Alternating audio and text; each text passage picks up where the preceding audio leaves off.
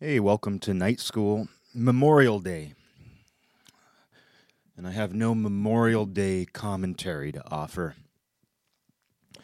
Other than I'm thinking about it a little bit, I guess I do have a little commentary. I am conscious of the fact that this is a day to think about people who died in service, you know, and that includes it's not just the the warriors, it's anybody who died while they were in service, in military service.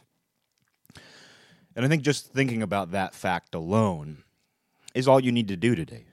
Because I don't, I can't think of anybody that I personally know who died in service. There was a, a kid I went to high school with whose older brother died in Iraq while I was in high school, but I didn't, I didn't really know the brother or anything. Something, something to be conscious of. You don't have to have any false reverence anything like that, but just think about that fact alone and how ancient that is. I think that's something to think about today is how ancient that is, the idea of dying in some sort of military service, even if even if it wasn't in warfare, because I think today includes even people who just happen to die, happen to be killed. I don't know if if, if you were a you know, if you were a, a soldier and you happened to drive off the road and, and pass away that way. I don't know if today includes that, but I believe it does. I believe it includes anybody who simply passed away while they were in service. But what I actually wanted to talk about today is a book that I have been reading gradually over the last couple years called Soul of the North. And I'm sure I've mentioned it before. My sister got it for me a couple Christmases ago. It's called Soul of the North by Neil Kent. And it's a big book, physically big, not, not particularly thick, but it's you know you know like 12 inches high by whatever seven inches wide i don't know. It's like a history book. It is it, it's very much like a, a history book you would read in school but it's about scandinavian history. And I, I feel like i have a pretty good sense of what scandinavia is and how it developed and why it is the way it is. But this book gets into a lot of details that I learned a lot from. I learned a lot from the details that this book provides, and I didn't absorb as much as I would like. You know, I wouldn't be able to recite all of the dates and facts and which king succeeded this king, and you know when Sweden, re, you know, regained its autonomy from the kingdom of Denmark and whatever it was. But in general, I learned a lot from reading this, and I just finished it recently, and the one thing I took from it, though, and I feel like this book was very objective too, but we always hear people who are proponents of socialism in the US, particularly, always say, look at Sweden. Look at what Sweden's doing. Look at Sweden's healthcare system. You know, people tend to say that, and it's a good point. You know, Sweden does seem to have something figured out, but it's very revisionist to call it socialism. It's very revisionist to try to apply these terms that developed later, these political ideologies that developed later, to apply those to Sweden, where many of the modern programs we see in Sweden developed gradually over time through circumstance. And we can see where this book points this out. And this isn't a new book. I believe this book came out some time ago. But one and, and, the books the book doesn't make it a point to try to it, it, the book is, doesn't make any statements. It's just explaining a history you know it's a very objective book. But as it points out you know some of these you know what are now national programs developed in response to circumstances at the time. For example plague and pestilence. You know the modern swedish healthcare system developed in a in very in a very primitive form because of that. It was a response to that, and it predates words or ideas like socialism, communism, any of that. So to apply those words to the to these programs now is very revisionist. And not just revisionist, it seems blatantly manipulative to me. And it also it, it, people who proponents of socialism also have this tendency to to think that those ideas are somehow new, or that Karl Marx was somehow that he was somehow riffing on something that nobody had ever considered, that nobody had ever applied. When in reality, what's now called socialism is what tribes naturally do. It's what families naturally do. It's what clans naturally do. And it makes sense. You know, families take care of each other. And what's an extension of a family? A clan. It's a group that is largely intermarried. You know, it's not just the nuclear four person family in the same home. It's a group, but there's intermarriage. They're woven together by blood and intermarriage. And just think about that for a second. You think, you know, your sister or your brother marries somebody, you have a brother in law and a sister in law, and now you consider them family. They're close. And they're not your blood, but they're close. And then they have a kid with your sibling, and then that kid has your blood. So that clan system brings people together. It weaves people together first through marriage and then through blood. And then you think about a tribe, and a tribe is going to be mostly interrelated in some way. And I'm not trying to get into some Russian nesting doll sort of diagram where it's like first you got a person, then you got a family, and then that fits into the clan, and then the clan fits into the tribe. Although maybe it does work that way. I don't know. Uh, but you can see where you know these things people are woven together and their interests become shared and they help each other they give each other some stability and support. And through that there is the greater goal of survival because their individual survival depends on the collective survival. And not just physical you know not dying. By by survival i don't mean just not dying. I mean, their entire well being depends on the group, their mental and physical health, uh, just their their contentment, their ability to to just live their life depends on that group, and so. It's not like it's insane when people look back and say, "Oh, it's socialism, a family." but it, is that ridiculous. You know, it's it's not that the idea doesn't have. It's not. It's not that. It's not that there isn't an analogy there or a comparison. It's not that people are insane for saying these things have something in common with socialism. But to me, when people look at Sweden and say, look at their socialist programs, that's like looking at a family and saying, oh, look, they're socialists. Because dad and mom earn money and cook food for their children and take their kids to the doctor, they're obviously socialists. They're socialists. And that's what we tend to do. That's it's a revisionist attitude. It's like, no, that's what a family does. And by extension, that's what a tribe does. That's what a clan does. And it's a lot easier to do that when you do have links and not just blood links, not just not just that interwoven sort of clan um not just the shared goals of a clan, you know, it's it's also um I don't know what I'm getting at there. But it's just it's it's this very revisionist attitude to try to, to try to say that a family because they all work together somehow is a an example of socialism. And of course, in modern day Sweden, the government is involved, you know, and, and maybe maybe everybody in Sweden would would disagree with me and say, no, no, no, we have we have a socialist program. But there was a, a point in this book where it just it hit me. It was, it was a light bulb moment where it's just so clear that the reason these the reason these familial tribal clannish, which is it's funny. Clannish is considered sort of a, a pejorative. They're clannish. They keep to themselves. But I think clannish can also be a, a positive thing. Uh, but but it's funny how you know there was a point though where these sort of much more basic, simple, familial approaches to collective well being were applied on a national level. And nowadays, you could call that socialism, but to say that it has roots in socialism would be completely wrong. And I believe the reason why these so-called socialist programs work in Sweden, and not to say they're perfect, not to say they're perfect, because we tend to look at it that way too. We tend to look at Sweden from afar and say, and, and we act like it's they have the perfect system. Oh, they figured out the perfect system over there. And that's not true either. And I, I don't know what it's like. I have friends there, I have relatives there, I have cousins, and some people that I consider close friends who I've never even met.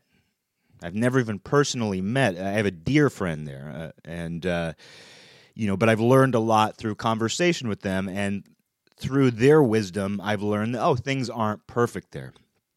You know, I've had Swede. I've lived with Swedes. You know, I had an exchange student. I some close friends of mine had a number of Swedish exchange students. So, while I wouldn't consider myself a first-hand expert, you know, I've picked up on a, th- a thing or two. And, and, so I wouldn't say the system over there is perfect, but outsiders here, especially outsiders with an agenda, which what's worse than that? an outsider with an agenda. Uh, they have a tendency to look at Sweden and, and almost discuss it like they have they figured it out, guys. In all these years of human history and struggle and conflict and ups and downs, rising and falling, oh, somebody's figured it out. No, they nobody's figured it out. But we do see where something is working there. And I, I you know, I actually think some of the programs Sweden has going on, I wish we could apply them here. But why can't we? Why are we in why can't we even get close to that here?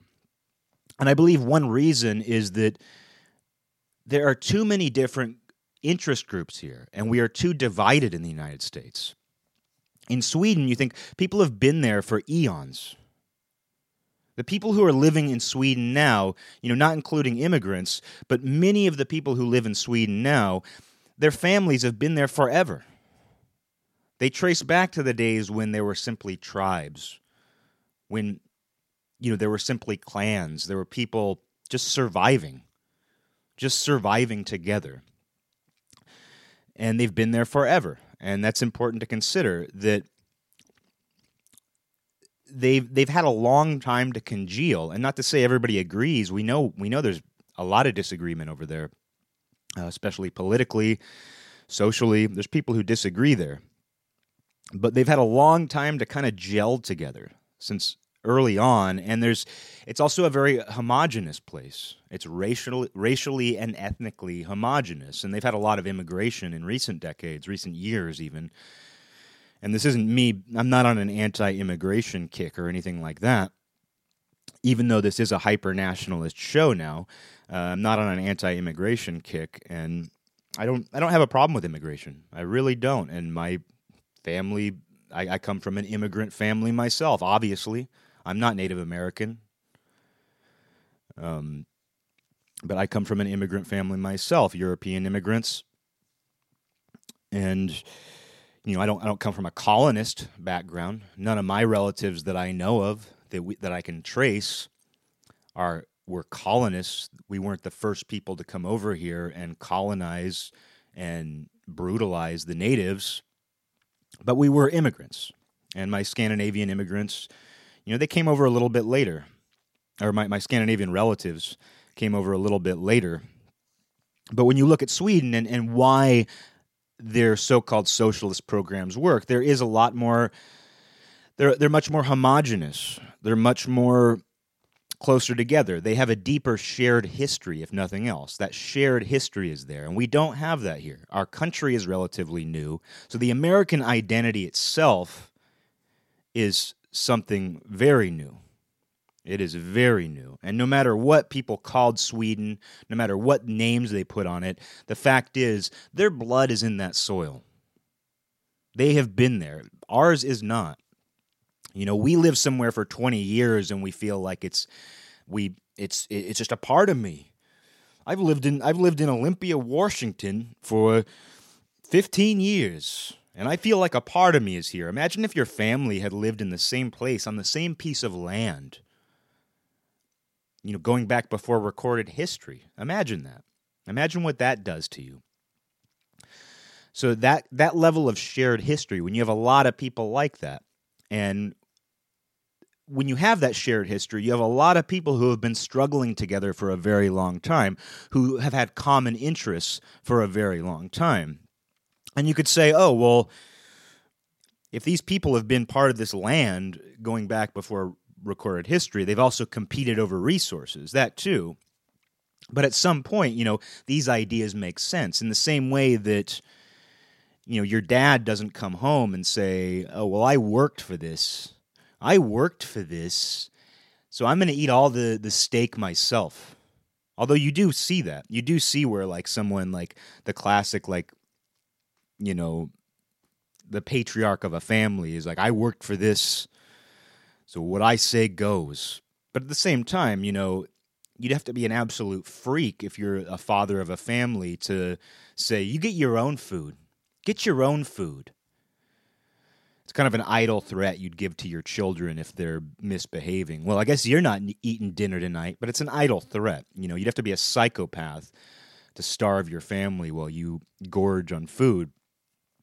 Um, but when you look at Sweden and you know the way this this all developed, it's there's this shared history and it's homogenous.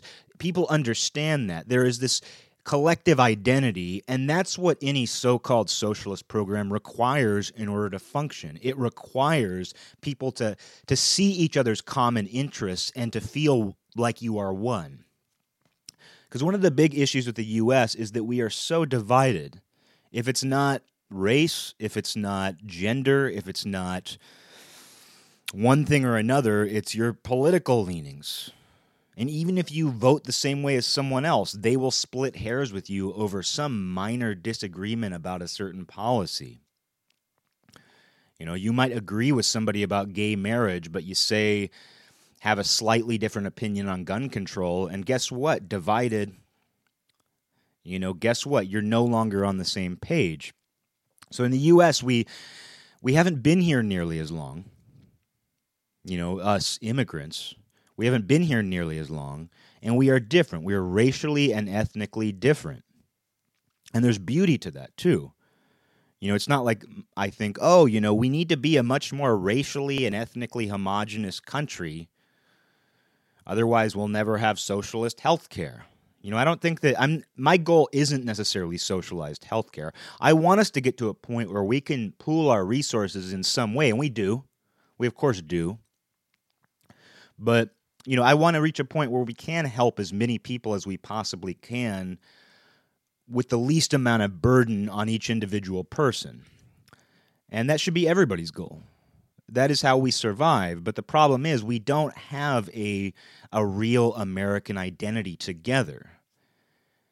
And so much of what we do is even the people who are proud to be Americans, like me, there's still this tendency to criticize the other Americans who don't perfectly agree with us, who don't perfectly align with us, who don't look like us. And how do you develop some form of socialized healthcare or really any social program when you feel so different from everybody. And if it's not the way you look, it's the way you think, it's what you value. And the reality is, we all value the same things survival. We want to eat. You know, we want to enjoy life to some extent. Some people more than others. Some people don't want to enjoy life, but uh, you know that's that's another topic, and I think we cover that a lot on here. Um, but so there's not people aren't on the same team at all because these sorts of programs really do require people to recognize their common interests and to join the same team even just for a limited purpose. You don't have to be on the same team all the time, but you have to understand that we are on the same team when it comes to certain aspects of our, our existence.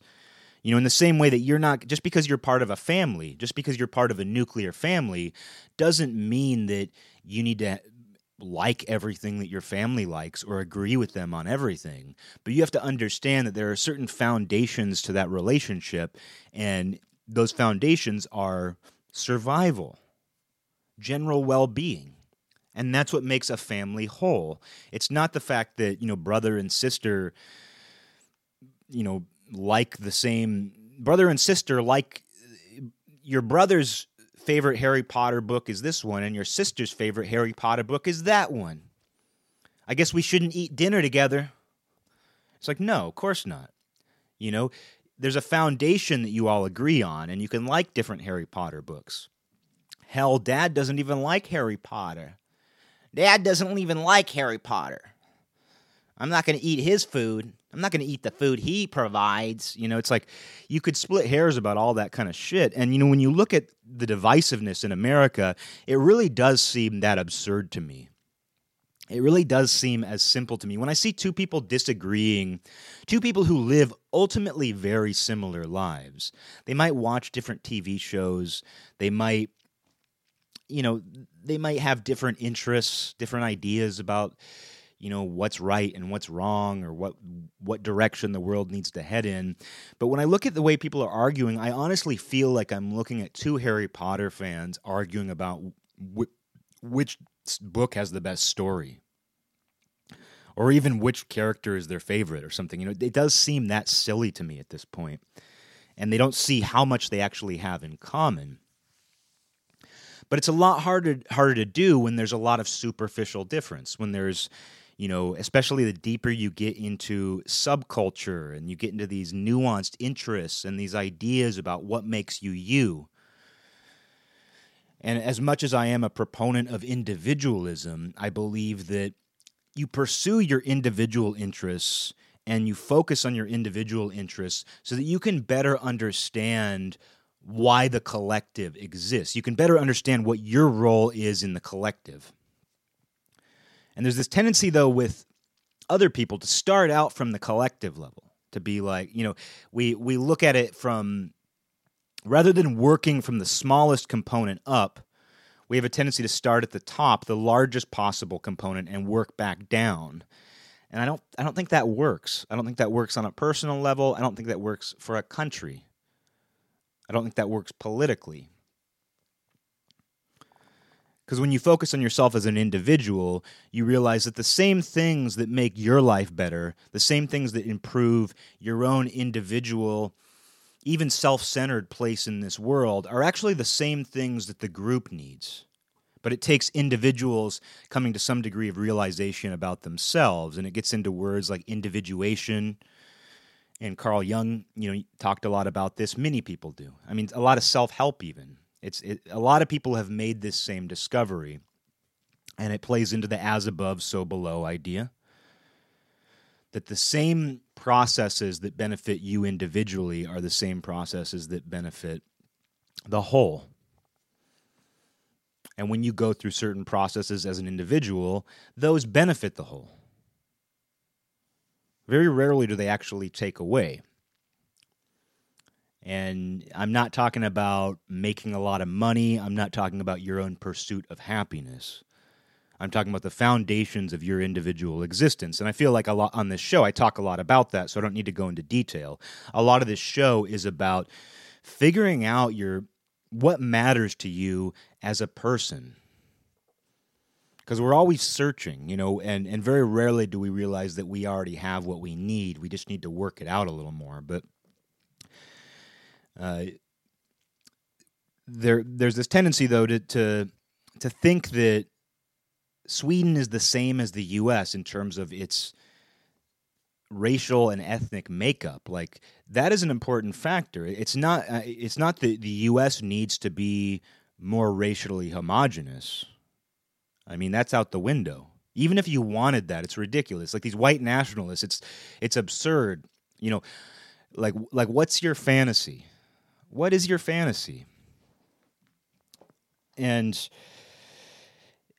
it's strange to me though too because you even look at russia and, and, i mean one reason why i'm so resistant to socialism and communism and you'll see people who are on the left and not even the far left not even full-blown socialists will say well socialism isn't the same thing as communism and they're right they are right, but they get very offended and they will belittle people and call them stupid when people paint socialism with the same brush as communism. But yet, that same person who will belittle someone for you know equating socialism with communism will turn around and call a libertarian a fascist you know what I mean? Where or or even because I mean that's that's really ridiculous. I mean we can if you if you have any idea what those ideas are, and I'm certainly not a libertarian, you know, m- maybe if I eat a maybe if I eat a banana before bed, the next day I'll wake up and I'll have like one libertarian thought. But if I eat like almonds that night, I'll wake up and I'll have like a socialist thought the next day. You know, my my opinions and feelings on things fluctuate. And for that matter, and even when my ideas and opinions are consistent, maybe I have a certain idea that is a little bit somebody might classify as libertarian, whereas I have another idea that somebody might see as socialist. And personally, you know, I do think we need social programs. I do think we need some sort of reinforcement, but I, I think we have to wipe the slate clean and get rid of all these words because we're attached to these words like socialism and communism when, as I've been saying about the Scandinavians, these ideas go back to the very beginning. They are familial, they are tribal, they are what we've always done when we have shared interests, and we know that, when we feel a sense of commonality with the other people that we are working with, that we are around. And that's not paradise either, because we, you know, we see where tribes fight. They are all of them. You know, they compete with other tribes, but the beauty of, of something like Sweden is that you have, you know, and I, I don't know that Sweden had tribes in the same way that Germany did, because, you know, Germany was very tribal and had a lot of tribal warfare up to a certain point. Uh, but uh, you know, still, I, I use tribe fair, fairly generally. You know, a group of people who have shared interests and stick together and uh, but you can see where at some point that even the different tribes came together. But those tribes had a lot more co- in common than the tribes that we have here in the U.S. And a lot of it's an illusion, in my opinion. You know, because as an American, I'm not excluding anybody. When I say I want to focus on the things about America that I like and I have a certain pride in my America, that's not white America, that's not black America, that's not limited to one thing. It's all of them. And I consider those people equally American. And they are part of what have shaped this. Every single group that lives in the U.S. who identifies as American, who can mark, you know, American on their you know whatever you know they, they can they can check that box. I consider them equally american and i would never disclude their perspective. But i also recognize that we operate on this assumption that we are different that we are we have different tribes and everybody is guilty of this. Everybody is guilty of feeling this way. So the idea of uh, you know applying because i mean like you look at the way that conservatives respond to welfare and it's like black people are getting welfare. It's like they have this idea that, oh, this other group, this other tribe is getting something at my expense and I'm not benefiting from it. Whereas if you if you felt that those were your fellow Americans, if you saw you know, and, and the idea that it's only black people getting welfare is of course ridiculous. But but still, like if they were able to see that and say, oh, the people getting welfare are Americans too, and if we are both Americans, we are part of the same tribe. Even though it's a large tribe, they are part of the same tribe, and what benefits them doesn't necessarily benefit me, but it strengthens them. And if it strengthens them, it strengthens the whole thing. And that does benefit me. And, you know, all is vanity. At some point, you do inevitably think about your own interests, as you should, in the same way that I talk about individuation where you improve your own life as an individual so that you can benefit the collective more. They feed into each other. And what benefits the collective more, in turn, benefits you even more. And you can't escape that vanity, but you can use that vanity to be helpful. You know, you can use your vanity for a greater good, and it doesn't change the fact that there's vanity because, as the Bible says, all is vanity. Vanity of vanities, all is vanity. It's a huge relief when you accept that. It's a huge relief when you accept that your ego is always there, and your ego is your self interest. And you can't escape it because even if you've experienced an ego death, the second you acknowledge that you've had an ego death, your ego blows up like a giant balloon. It's even bigger than it was before the ego death in some cases. The second that you say, Oh, this is ego death. That's an extremely egotistical thought. Because that's the funny thing about spiritual pursuits and this idea of minimizing or even removing the ego entirely is that then becomes the new goal. That then becomes this new rung on the ladder. And it's like, oh, I've got, I've climbed up to that rung, the rung of ego death. And what is that? What is climbing up to that rung? That's an extremely egotistical pursuit. So when you accept that ego is inevitable and you will have moments where you don't feel as egotistical. You may even experience ego death, but realizing that it'll come back. You know, your ego will come back. You realize that, okay, well, you know, it's okay to acknowledge that I benefit from something too. That shouldn't be my only goal, but you work on yourself so that you can improve the greater good, and then the greater good, in turn, falls back on you in some sort of beneficial way. But I wanted to get back into the idea of like when people make this distinction between socialism and communism, it's just so funny to me because I hate it. I hate to say that it's the same exact people, but it is the same general group of people who will then turn around and say that U.S. conservatism is is is the same thing as fascism. It's like, don't you ever call socialism communism? They're different, and it's like, but but Republicans are fascists. You know, it's like how can you do that? You know, how, how can you how can you not see that you're doing the same thing that you're accusing other people of doing? And maybe I'm doing that here and I don't even realize it. But it's just such a strange thing. It's such a strange blinder to not realize that you may be doing the very same thing. And uh, and then when you look at places, I mean, you look at communism, and I think communism is a great example of socialist programs you know applied on, on an authoritative level. You know it's an authoritative system of socialism is kind of how i look at communism. Whether that's right or wrong i don't really care. That's how i see it. I don't care. That's how i see it.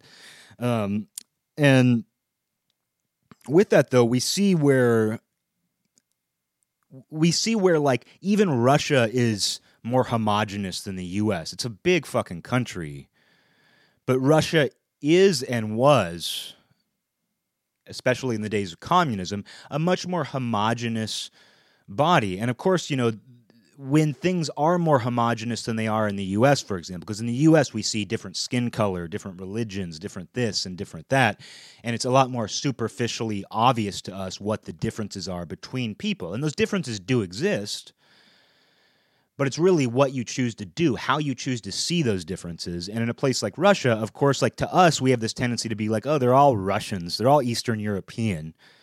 There's no difference between somebody from Ukraine opposed to Moscow. And of course, those people see a much wider chasm because there are differences between Ukrainians and Russians. And to us, we don't really see those because we, we aren't there. But of course, there are differences. But that said, I don't think it's unfair to say that Russia is and was a much more homogenous place. And even then, their system failed. Even their attempts at authoritarian socialism failed. And maybe that's the problem is that authoritarianism, which is why people want to make a distinction between socialism and communism. But we don't have a lot of examples of pure socialism without authoritarianism in government. And Sweden might be an example of that, but I don't think it's fair to call it socialism because it predates ism. It's simply the social our social existence. You know, you know, that's what to be social is to interact with each other. When we hear social, we think it we think of it as like conversation. Oh, that, that's social. And it's why people don't know what antisocial means.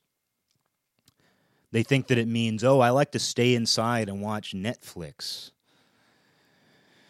I'm antisocial, and that means that, you know, I don't say hi back to people. I don't like to talk on the phone. I'm antisocial. I don't like to answer the phone. I like to I like to send minimal texts. You know, we have this idea that antisocial refers to like your conversational ability or your your ability or your interest in engaging people when if you're you know when it's used psychologically of course being antisocial means essentially criminal it means you have no regard for the social system the common interest of people. That's what antisocial is. You are not just an individual you are an individual in opposition to the greater good. That's what antisocial means so you can look at these things that we call socialism and say, no, they're simply social. To be social is to consider the greater good, is to consider the common interests that we share. So if you want to say social, I agree with that. But once we get into the ism, I feel like that's where, I don't know, I feel like that just gets into this shaky territory. And that's where we get very revisionist about it we get very revisionist in the sense that we we look at these social behaviors that have always existed and are the reasons we exist today because we would not exist today if we didn't have common interests and we didn't get in touch with those common interests. But yet we have a tendency to look at that and say, well, don't you realize that's socialism, you stupid Republican? Hey, stupid Republican. Because, you know, that's a really good way of enacting socialism in the US is to point your finger and belittle someone. That's a really good way. it, you know, socialism, if you actually wanted socialism to become a reality in the US, you cannot scold someone. You cannot belittle someone. You cannot coerce someone into it. They have to recognize that common interest. You can lead them, you know, and that's a good skill to have. It's a good skill to learn how to lead people down the road, open the gate for somebody. You can open the gate for somebody, which is a really nice gesture. You can open the door, you can hold the door open for them, but you can't force them to go through. And that's what I see from people who are proponents of socialism in the US. It's they're not holding the door open for anybody. They're not even opening it for anybody. They're saying, "Get in there." Don't you realize? You know, it, it's it's it's insanity, and it's totally counterintuitive. It is completely counterintuitive the way that people are going about that. And even right now, when it should be more apparent than ever that we do need, and I, I hesitate to use the word need, but you know, right now we do, we would all benefit right now from as much collective assistance as possible. We really would. Right now, when when the economy has this this mythical economy is tanked overnight, when people are unemployed, when people are relying on other people, myself included. Right now, I would love just I would love to be helped right now and I would love to help other people, but I would love to be helped right now. I'm nervous. I'm uncertain about my own situation. I'm nervous. I'm uncertain about other people's situations. And I would love to be helped right now. But I I know that before I can be truly helped,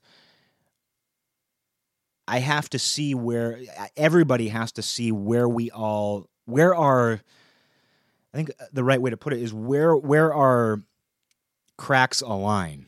You know, it's like a puzzle. It's kind of an annoying analogy. I wish I wish I could think of something cooler. I wish I could think of something cooler.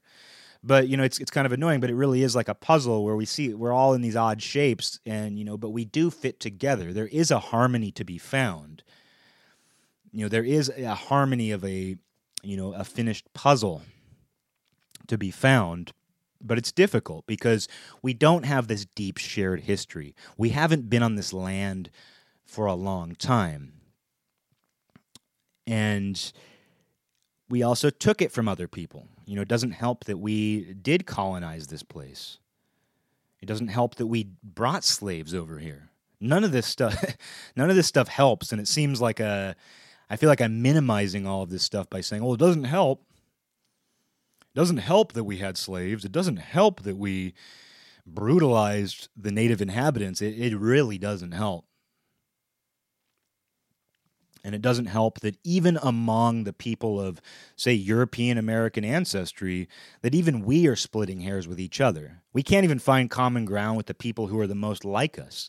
The person across the street, you know, if they voted the wrong way, even if they voted the right way, according to you, if they have a slightly different opinion about something that you think is really important, bathrooms,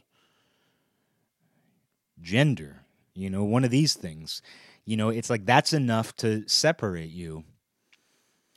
And you no longer feel like you're on the same page as them. And if you don't feel like you're on the same page as them, there is a almost an antisocial impulse that kicks in. And we think of antisocial as a diagnosable um, we think of it as a diagnosis, which you know it is, but it's also something we all have antisocial tendencies too.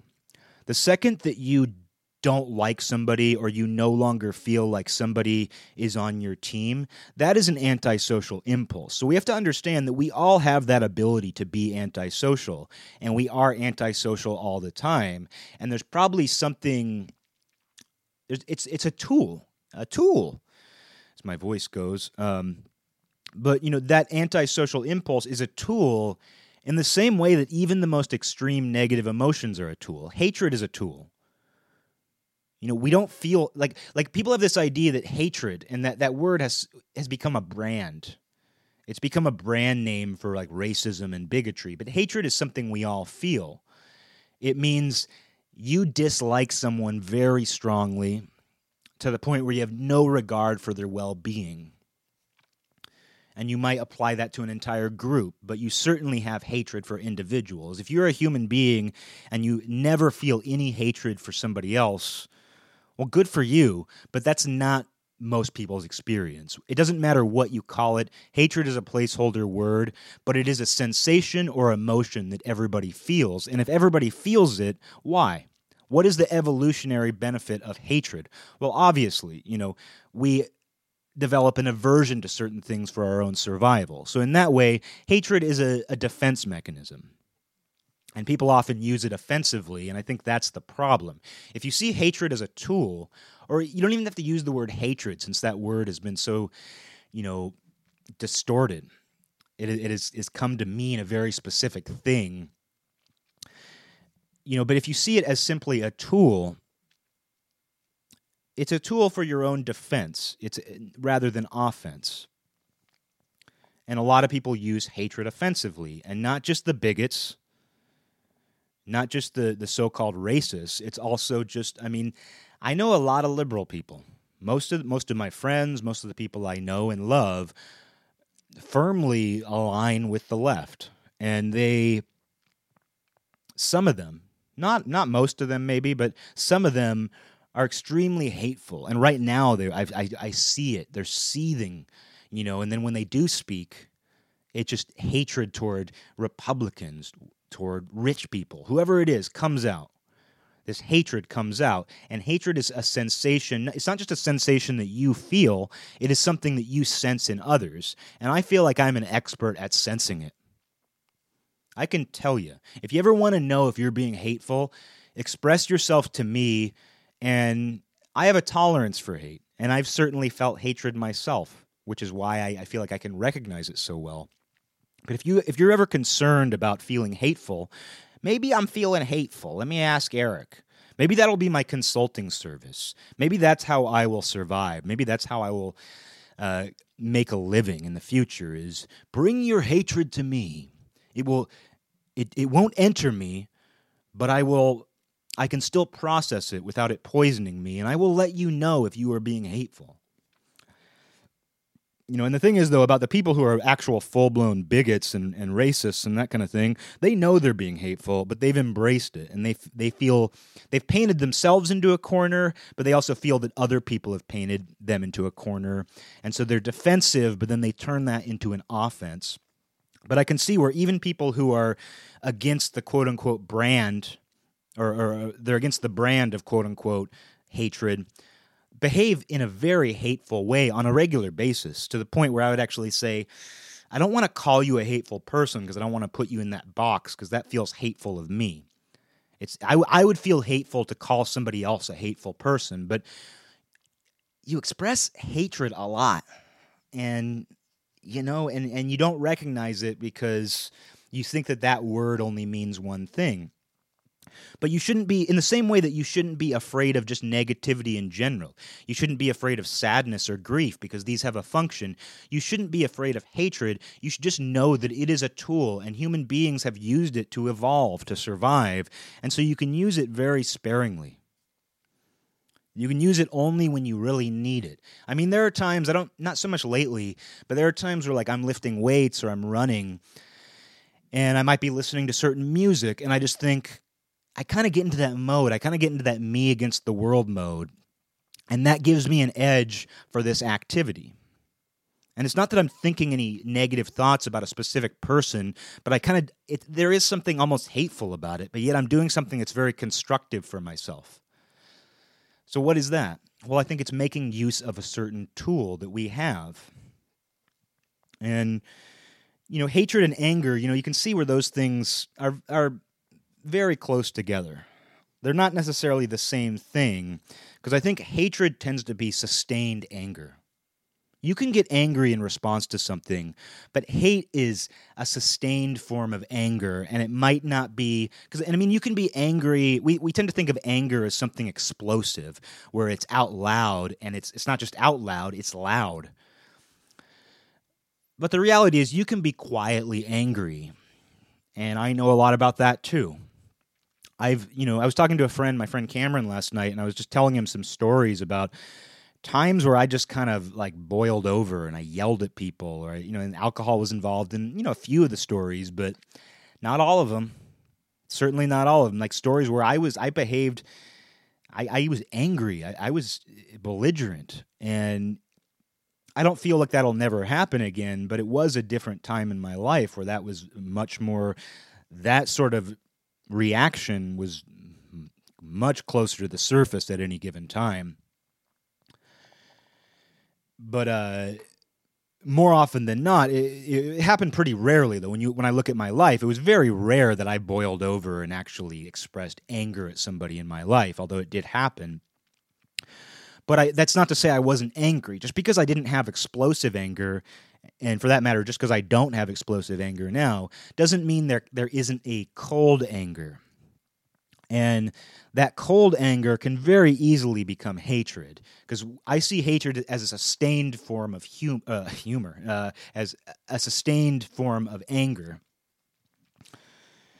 And humor is, I mean, I, I, didn't mean to say humor there, but humor is a form of that too, where, you know, as somebody who does say things that are offensive sometimes, as someone whose sense of humor does veer into uncomfortable territory. Maybe, you know, just naturally does. I'm not trying to be edgy. I'm not trying to be offensive necessarily, but it just veers there occasionally. And that's a great example of the tool. You can use those emotions and you can channel them through the the solvent, the universal solvent that is humor.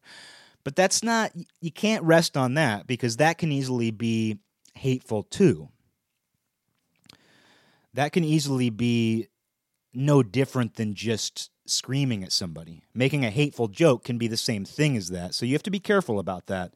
But that doesn't mean that you should censor yourself or that doesn't mean that that there are laws and rules surrounding what's funny and what's not.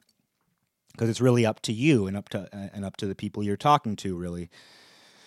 Um but I think you have to see these these emotions as a tool, and it's it's where I have a real disconnect from some new agey sort of thought, where there's this tendency to reject negative thinking or negative people. Surround yourself with positive people. You should only be around positive people. It's like, well, good luck with that. You know, good luck being around only positive people. Good luck in your cave. Good luck with that because you're going to experience that. And if you don't shut it out of your life completely, and if you keep certain people in your life and you recognize the good that they bring, if someone brings your life no, if somebody gives you no benefit, they probably shouldn't be in your life. But I know people who bitch and complain a lot, and I might do that myself. But there is a greater good to the relationship. and I know when to just let their I know when to just to let them vent. I know and I know how to let that wash over me without getting into my cracks. And you can make all kinds of jokes about that like, without getting into my crack. I don't know, stupid, really stupid. Um, uh, but you have to learn how to do that. That's I think that's the the difficulty. Where if you're in a very raw and sensitive state, somebody else's negativity is gonna get inside of you. It's not just gonna wash over you it is to get into your cracks because you have them and it's not and, and you'll and you'll never not have them. You know you'll always have those cracks but you do learn just to let it wash over you. And uh, that's that's an important part of this. And i think that and to, just to go back i know i've been this is a spiral here again but you know it does go back to you know finding the common interests with your fellow Americans. Let's focus on that. Let's get away from Scandinavia, where I, you know, don't really know. I don't have any idea firsthand what it's like to live there, and so I, I really am speaking out of my zone when I talk about Scandinavia, and I am an outsider to that. Even though I have that blood, even though I have Scandinavian blood, and I have relatives living there right now, friends there right now, and I have spoken to them about this stuff, but you know, despite that, you know, it's like thinking about just Americans and recognizing that the things that you don't like about your fellow Americans, in the same way that you might have a friend and they are excessively negative sometimes. And sometimes it is a little bit of a, a trial to go through. Sometimes it is a little bit of a test where you're just like, ooh, I want to get mad at them for being mad about something, but it has nothing to do with me. And that's I think that's an important thing. If you if you know somebody and they're always like, antagonistic toward you, well, that's a pretty good sign that you need to step away. You don't need that person in your life if they're always antagonizing you. And sometimes we butt heads, but you know, if they're always kind of eh, lunging at you, you don't want that. But if they're just negative about the world and life in general, you know, I think you can just let that wash over you. And it's not just your friends, though. I think you have to understand that it's the same thing with your fellow Americans. And when I do, when, you know, talking about how I see people who are would consider themselves anti-hate, they're like, ban hate speech. I'm a liberal, and hatred just isn't a part of my life. Except when I I hear a a Republican Karen talk, and then uh, you know it's like you can let that wash over you too because you don't want to get mad at the person who is mad. You don't want to hate the person who is hating because then you're playing the same game as them. Then you're revolving around them. Resist not evil yet again. You don't want to you don't want to attach yourself to that by participating in that unless you want to play the game. And if you want to play that game then go ahead, but I don't. I don't want to play the game where I fight fire with fire. I don't want to play the game where I respond to hatred with more hate. I just don't want to do it. Especially if I'm only feeling mad because they're mad. You know, because we have a tendency to do that where it's we respond to an emotion with an equal emotion and it's just I don't want to do that. It hasn't helped me so far and I know it won't help me in the future. So I don't want to do that. So when you see a fellow American doing something that you don't like, saying something that you don't like, I would recommend letting it wash over you. Just let it wash over you. In the same way that when you're reading a book, sometimes you just don't absorb what you're reading, and it's kind of frustrating because you're like, like I want to, I want to absorb this. I want to remember this. I want to, I want to be in this story. But sometimes you just can't do it you can use that to your benefit with people where sometimes people are talking and you're there you can't get away from them maybe there's somebody who's just in your life and they're there to stay but you let what they're saying just kind of wash over you you kind of unfocus and maybe this is where meditation helps and i won't get into meditation today but you know maybe this is where being able to somehow focus and unfocus at the same time because that is the interesting thing about meditation is people always say that you focus, you focus your mind, and that is very much what you do. But in focusing your mind, everything unfocuses. And I feel like it's the same thing when you're dealing with somebody who is difficult. And especially when it's someone you don't know. Because, you know, I'll, you know, I'll hop on social media and I'll see somebody I know or don't know for that matter say something that I just completely disagree with. And not only disagree with, but they're expressing it in extremely hostile terms and I and I see where it's it's a problem. And my gut response is to react the same way that the, my my my gut reaction is to to meet them where they're at. To be like, oh, look at them being nasty. Well, I'm going to think a nasty thought about them for thinking a nasty thought. And then you can see where you've attached yourself to that. You're revolving around that planet, which isn't what you want to do. And I do think you can train your mind to not do that. You can train your mind to not react, or if you do react, to, to catch it at its roots. You know, you don't let the weed grow you don't let that marijuana plant grow. You chop it the second you see it start to sprout, which is what we should do with all marijuana plants. Um, no, of course not. Of course not. Um, but uh, you know, you just you just have to chop it at its roots, and that will help you. You will become more social. Not it won't necessarily. I mean, it'll improve your social skills for sure. So on an immediate direct level, it actually will improve your social skills, but it will make you more social. You will start to, you will not disclude them from your America.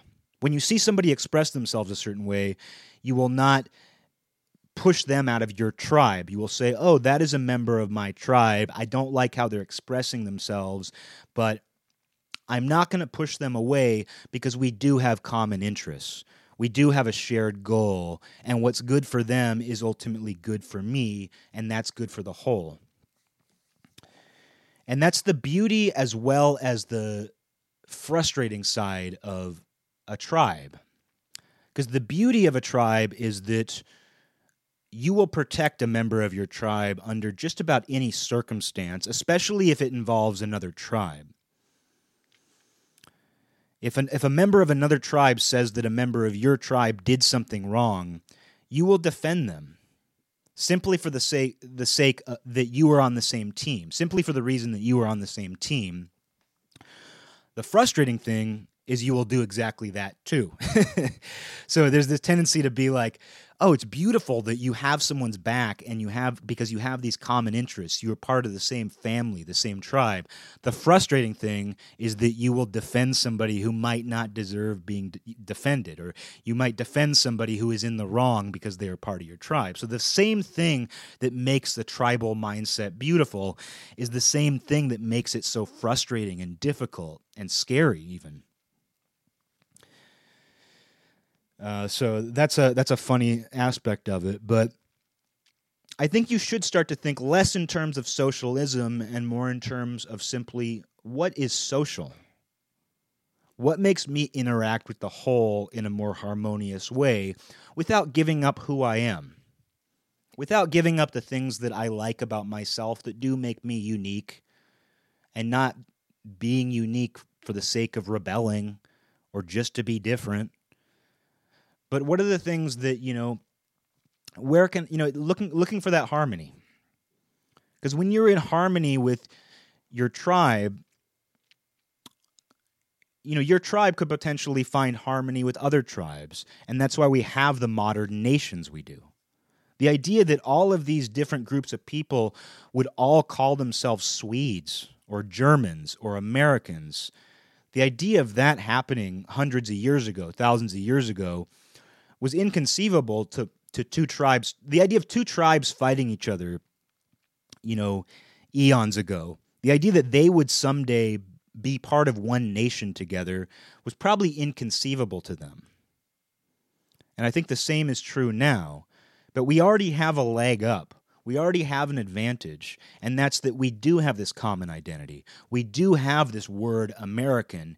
And somebody might hear me talk about, you know, this how I, I like willingly step into this uh, American identity. I talk all I'm like, "Oh, your job doesn't define you. Your interests don't define you.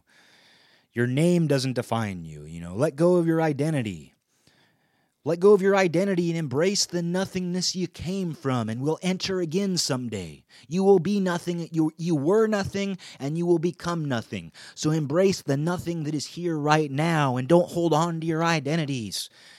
In the same way that I always say that shit, I might sound hypocritical, and I'm a total hypocrite and, and a contradiction and all kinds of things. Uh, but in the same way that I might sound like a hypocrite or a contradiction, when I say embrace your American identity. It's something that it's just you're you're not going to escape that in this lifetime. You're gonna you're you're always going to be a citizen in the same way that you're not going to escape your name. You need a name. You were given a name. It was fairly arbitrary. Your parents wanted to name you after your great great great grandfather. Your parents wanted to name you after uh, Bella uh, from Twilight. Whatever it is, your name was fairly arbitrary. Uh, I mean, I, I, went to college with this kid named Melvin, and his, it was spelled M E L V E N. M E L V E N. And he explained it to the class, and he was definitely on the spectrum. He drew anime. He had a book that was like a like a very thin book that was how to draw anime girls.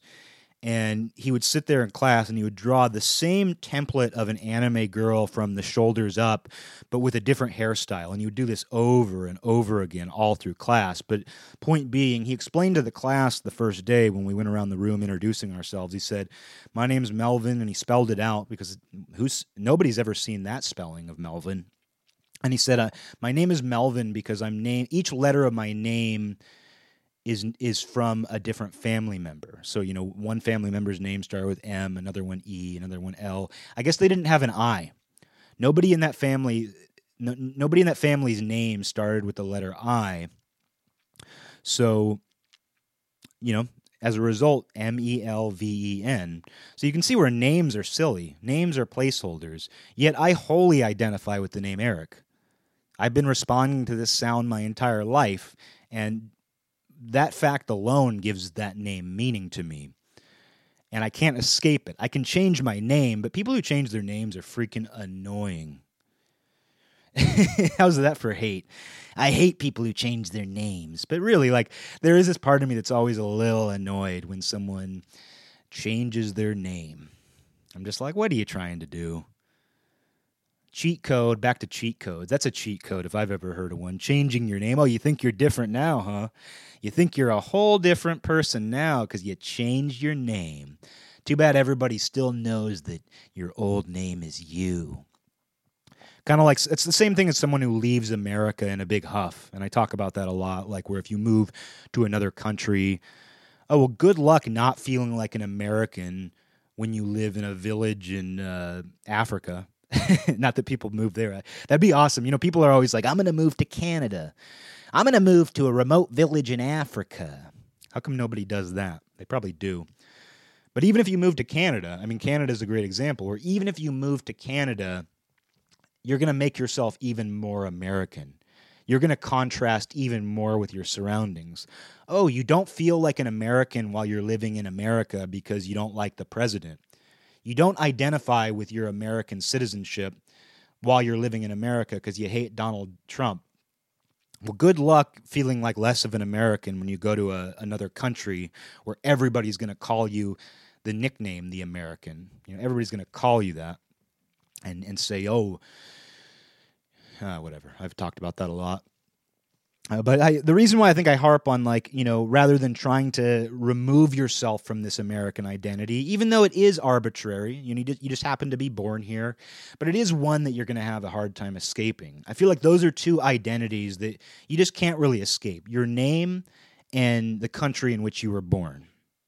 Those are two identities that yeah you could you'd basically have to turn that into your life's purpose if you want to escape those two things. Your life would have to revolve around just constantly running away from your name and your country of birth.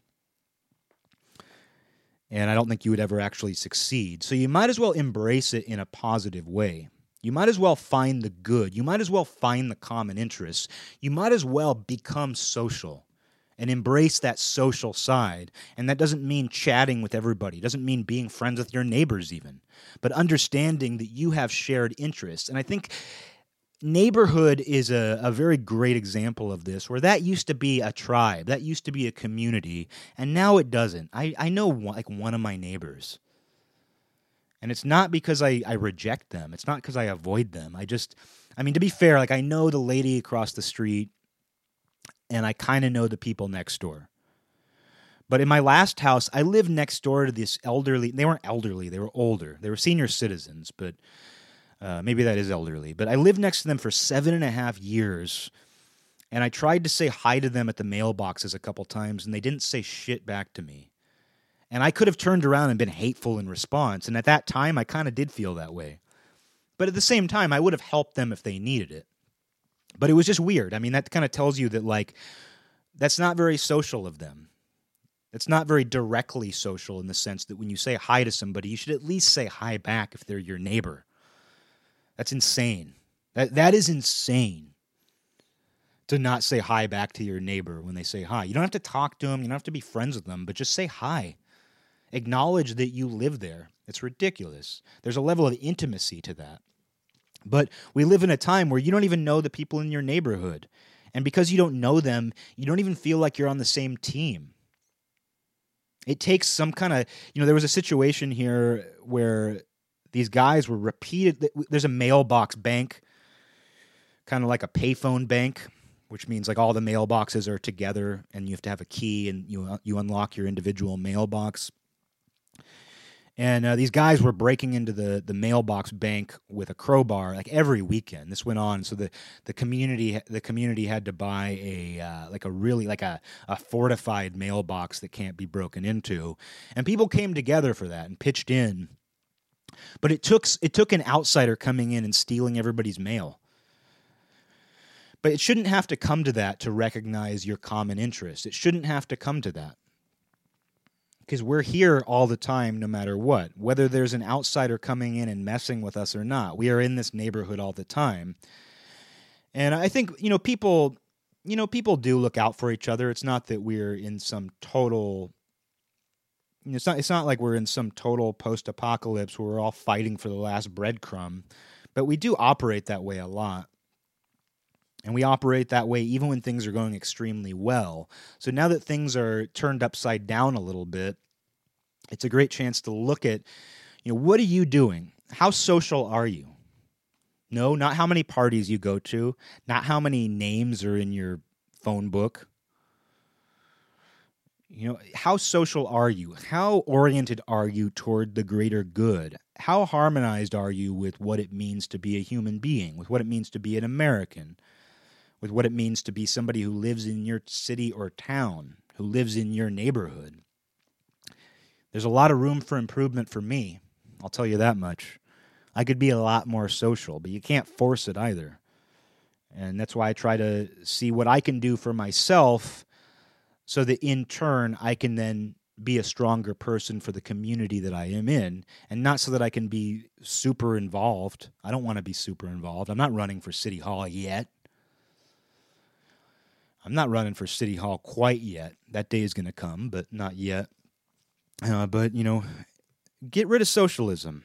Don't revise history and say that the family unit is socialism.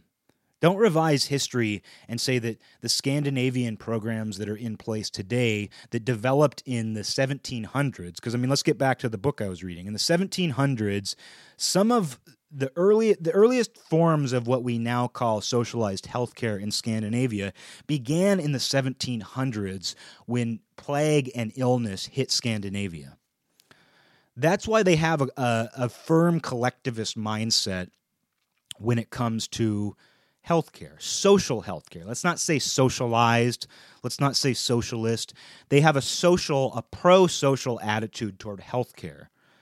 And let's not get distracted with political ideology with, with let's not get twisted up about that. In the 1700s, there were no socialist countries. There was no communist manifesto. So let's not revise history and say that Scandinavia is an example of socialism in practice. Maybe there are even Scandinavians who call it that. There probably are. But that word is very divisive. And so we should look at what words do we use that are extremely divisive? A lot of them. We use a lot of words that are almost intentionally divisive. I feel like there are some things we do that are intentionally divisive because a lot of our identity is based on who we are not. And we define ourselves based on who we are not by making other people the other, even just calling them other people. Other people. You can communicate the same thing by just saying people. Why say other people? You know, but we have this tendency to other. We have this tendency to other to other people. We make them others. We use other uh, we other almost becomes a verb, and I certainly do it. We make distinction. We emphasize the cracks, and those cracks are there. There is distinction. We all are different pieces of the puzzle with weird shapes. And when you look at the puzzle as a whole, you can still see the cracks around each puzzle piece. But they do fit together, they do form a whole. And in that way, puzzles are social. Is this a social puzzle? Well, if the pieces fit together, then yes. But in some places, it's easier for the pieces to fit together. In Sweden, it's easier for the pieces of the puzzle to fit together. They have a much deeper shared history. It is a more racially and ethnically homogenous country. And this isn't me saying that we need to be more racially and ethnically homogenous in the US. It's not me saying that, but we have what we have to work with, and they have what they have to work with. Sweden has pieces of the puzzle that fit together more naturally. And they've been shaped together over time. So, you know, it's a diff it, it's you can't compare our country to their country. Their the pieces of their puzzle fit together much more easily and naturally. And we have to figure out where things fit together here. And that's difficult. But we have to acknowledge that it's possible. And we can acknowledge that possibility by being a little more social and not socialist. Because social is what a family unit does when they work together. And so you have to look at how the smallest possible component harmonizes. And you can find examples of families that don't harmonize. You can find examples of dysfunctional families. But there are far more stories about families who understand some sort of basic harmony. And that's beautiful. But we can apply that, we can start there in the same way that you can start as an individual and you can work upward and outward. You can do that with a family as well, where you can start with the family unit, then work up to the clan, then work up to the tribe, then work up to the, you know, the city, the community, the state. You can work up. And it is up. It is ascendant it will ultimately go to a good place, a higher place, because there is nothing higher than harmony.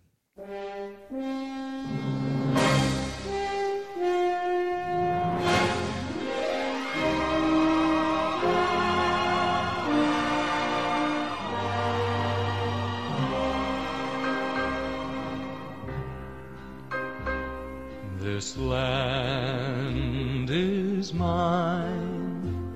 God gave this land to me, this brave, this golden land to me. And when the morning sun reveals her hills and plains, I see a land where children.